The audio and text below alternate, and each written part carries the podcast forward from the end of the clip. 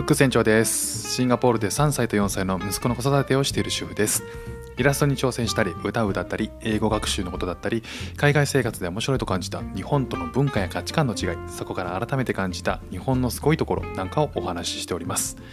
えーと、先日配信でですねあの息子が1週間の自宅隔離要請を受けて、えー、まあ、昨日が最終日だったという話をしたんですけども、まあ、ようやくね、えー、今日からスクールに復帰ということで非常にねあの嬉しいあの日常に平穏が戻ったという感じでしょうかね。でね、あのー、その1週間の間で、えー、通ってる、まあ、スクール幼稚園でオンラインレッスンを開催してくれてたんですよ。あのまあ、というのも学校の先生担任の先生がコロナに感染したということで、まあ、ほとんどの生徒その通ってる子どもたちが、まあ、オンラインにならざるを得ない自宅で隔離されざるを得ないので、まあ、学校側もね、えー、と1日3回えー、オンラインレッスンを開催してたんですね。で、えっ、と、そこ、 Zoom にアクセスして、で、えっ、と、スクール、幼稚園でやっている授業の様子とかっていうのが、 Zoom 越しで見れる。まあ、というか、見れるというか、えー、ズーム越しでいろいろこう、交流をしていくみたいなレッスンになってるんですね。で、えっと、そんな中で息子がまあ参加をしていくんですけどこれがねなかなか集中できないんですよね。まあ、最初の、えー、まあ、10分15分ぐらいは、えーと、机に向かって、えー、見てく見てるんですけどでもなんかしばらくするとねなんかお父さんもういいやみたいなもう終わりにするとか言って、えー、それで席立っちゃうんですよね。で何するかと思ったらまあ遊び始めるという感じでえっ、ー、とこれってどういうことなのかなってまあ集中できないっつうなんかこのオフラインとオンラインの違いなのかなとも思ったんですけどなんか僕も参加してみて思うのが何でしょうねこう4歳なんですけどね息子がね。なんか4歳ってめっちゃくちゃ喋るし会話もそれなりにできるんですよね家だとね。まあそれが日本語だとそういう風にめちゃくちゃ会話ができるんだけど、えー、と逆に言うとこう同じ通っている幼稚園のお友達もまあ4歳で、まあ、ネイティブの人たちにとってみれば、まあ、僕が息子息子が日本語で僕と接するぐらいのレベルでめちゃくちゃ喋ってるんですよね英語で。で先生は、えー、と英語を使うので、まあ、その交流の仕方っていうのはもちろん当然英語で割とこう頻繁にキャッチボールされててることを見ると、まあ、僕もね残念ながら理解結構できないし、まあ、息子はねもっとできないのかないやどっちどどうなんでしょうねなんかそこを思うとやっぱり日本語で4年生活してたのと英語で4年生活してたのとね、えー、なんか一緒の空間にいるっていうのはまあ言語もわかんないしねわかんなければそらつまんないよなっていうふうにちょっと思っちゃったんですよね。でまあそうなのかななんて思ってたらえっと昨日スクールの、えっと、先生とチャットでやり取りをする中で先生がねなんかメッセージしてきたんですよ。明日ついに会えるので楽しみにしてますみたいな。で加えてえっ、と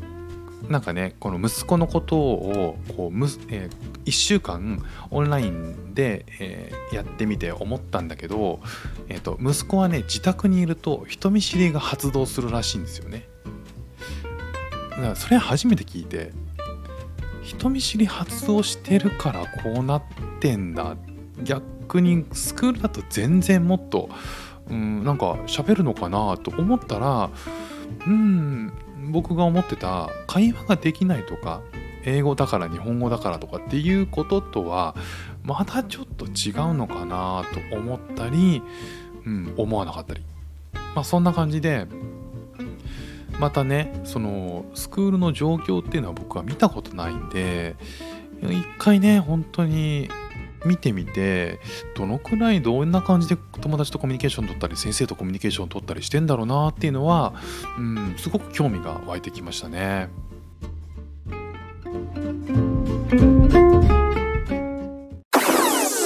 船長 That's Singapore normal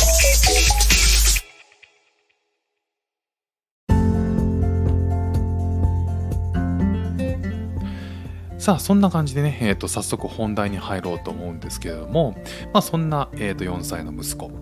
えー、シンガポールに来たのがね、えー、と約1年前今年の1月からプリスクールっていうこっちの幼稚園に通うようになったんですねで幼稚園は、え、ローカルの幼稚園なので、シンガポールの地元の子たちとか、海外から来た子たちも一緒に行くんですけれども基本的には、えっと、日本語を使わないんですね。と、英語と中国語で、えー、日々生活をするということでかなりね、えーと、英語を初めて触れるこっちに来てから初めて触れる息子にとっては、まあ、かなり酷な環境ではあると思うんですけどただね定期的にこの配信の中でその息子の英語力がこういうふうに上達していってるよっていうのを、えー、紹介させていただいてて、えー、今回ね11ヶ月目になるんですけれどもね、えー、つい先日、え息子がねあのレゴのレゴっていうブロックのおもちゃあれで車を作ってあってそれがすごく大好きで、まあ、最近またハマって持ち歩いてるんですね。で、えー、とそれがなんかこう壊れちゃったんですよ。で僕のところに来てですねあのその時はなんか息子が英語脳になっていた英語スイッチが入る時があって、え、まあ僕に言ってきたんですね How do you fix this? 僕ね How っていう言葉がついに出てきたかって思ったんですよねえー、これまでのその息子の、えーと、言葉のあの上達加減みたいな具合みたいなものを見てると、まあ、非常に面白くて最初はあの肯定文しか作れなくて、えー、疑問文で can とかあの can I see とか言えるようになってきて、えー、とうとうねここに来て how を使うようになってきたんですよね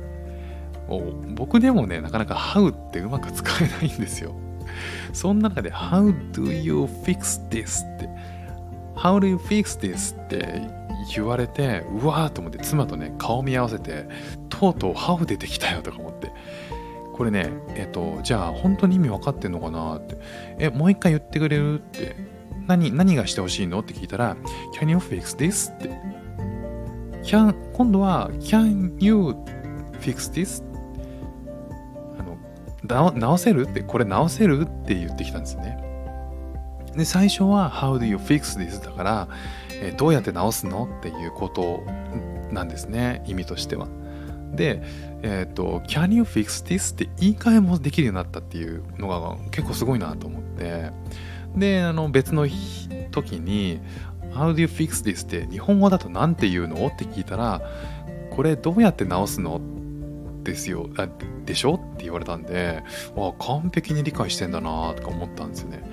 もうあの How がどのようにとか、えーと、大人だったらねその How に対して対象になる日本語はわかるんだけど子供は絶対的にその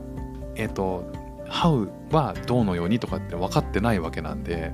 まあ、つまりこう英語を教えられるというか英語でかい、えー、コミュニケーションは取るけどそれに対象対する日本語はこうですよっていうレッスンはしてないわけですよね。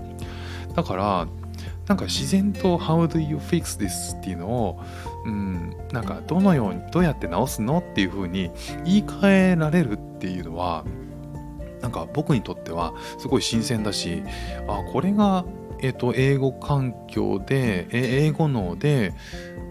あの子供が学んでいくステップなんだなと思うとさらにさらにねもっとこう深掘りしていきたいというか大人が学べるところってどんなこの